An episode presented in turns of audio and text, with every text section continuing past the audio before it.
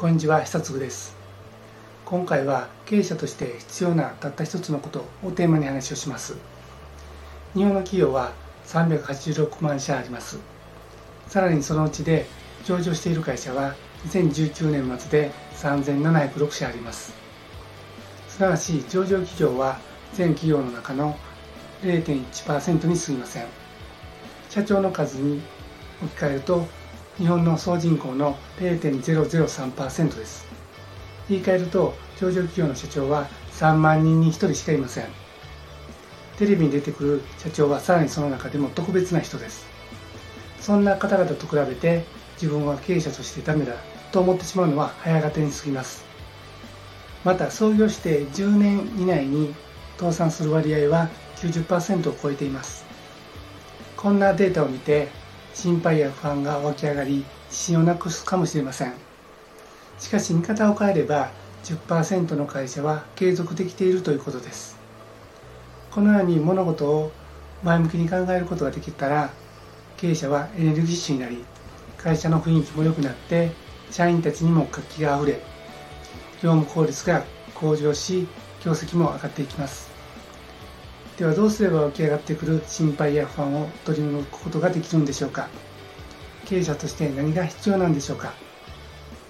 経営者として心配や不安を感じている方はぜひこの動画をご覧ください。この動画を最後までご覧いただければ経営者にとって何が必要かが分かります。すると心配や不安を取り除くことができます。自信を持って経営ができるようになります。では参りましょう。今日の話の結論ですが経営者として必要なたった一つのことは誠実さです。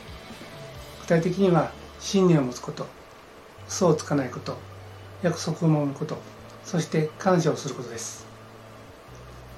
名経営者の特徴を挙げてみると諦めないこと失敗を恐れないことチャレンジすること夢を抱くこと自分を信じること周りに流されないことなどたくさんあると思いますが共通しているのは誠実さです。自分に対しても他人に対しても誠実であるということが非常に大切なことなんです。まずはじめに著名人が言う誠実さについて話をします。ピーター・ F・ ドラッカー氏は経営管理者が学ぶことのできない資質習得することができずもともと持っていなければならない資質がある。才能ではなく真実さである。と言いました。彼はリーダーは人間として誠実で何事も真剣に取り組む人間でないといけないと言い後天的には身につかないものだとまで言っています。後天的に身につかないかどうかは別にしてそれほど人間としてあり方を重視しました。パナソニック創業者である松下幸之助さんもまた素直であることを大変大切にしました。素直な心であるためにという本を出版していますし社長になる人に知っておいてほしいことという著作の一節に素直の章があるほど素直さを重要視しました。彼はドラッカー氏とは違って努力次第で誰もが素直な心になれると言いました。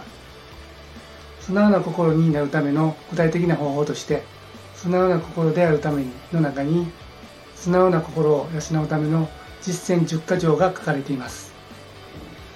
次に誠実さとは何かについて話をします。誠実さを辞書で調べると嘘偽りなく心の底から思ってことに当たる様。実直で真面目な様。またその度合いとあります。自分に対しても他人例えばお客さん社員取引先家族友人などに対しても誠実であることが非常に大切なことだということです。具体的にはどういうことか解説していきましょう。まず一つ目に信念を持つことです。信念とは行動の基礎となる態度にブレがなく一貫性がある思いです。信念がなければ他人の意見に流されます。すぐに諦めてしまいます。信念はこれまでの体験を通じて心に浸透して形成されます。自分の思いに対して正直に物事を考え発言し行動していくことが大切です。2つ目に嘘をつかないことです。自分に嘘をつくといずれ気力を失います。他人に嘘をつくとバレて信用を失います。嘘をついてはいけません。嘘をつかず自分がいいと思っていることをする。例えば自分がいいと思っている商品やサービスを相手に届けることによって相手から信用を得ることができるんです。3つ目に約束を守ることです。約束を守らないと信用を失います。時間に対してもお金に対しても約束を守るということは大切です。約束をしたならばその約束を守りきる。仕事ができる人ほど地位が高い人ほど小さな約束でも大切にします。約束を守ることで信用が生まれ人間関係が築き上げられていくんです。4つ目に感謝することです。人との関わりに上下関係はありません。礼儀を忘れた人に大きな仕事はできません。ビジネスの相手の年齢や立場にかかわらず失礼のないように礼を尽くすことが必要です。礼に始まり礼に終わる。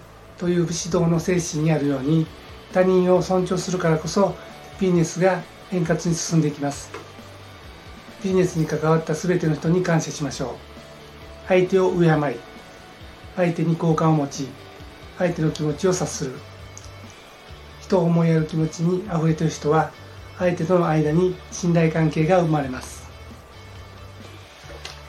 いかがだったでしょうか？今回は経営者として必要なたった一つのことをテーマに話をしました。今日の話の結論は経営者として必要なたった一つのことは誠実さです。具体的には信念を持つこと嘘をつかないこと約束を守ることそして感謝をすることです。経営者にとって何が必要かが分かったと思います。心配や不安が取り除かれ自信を持って経営できるようになります。最後までご覧いただきありがとうございました。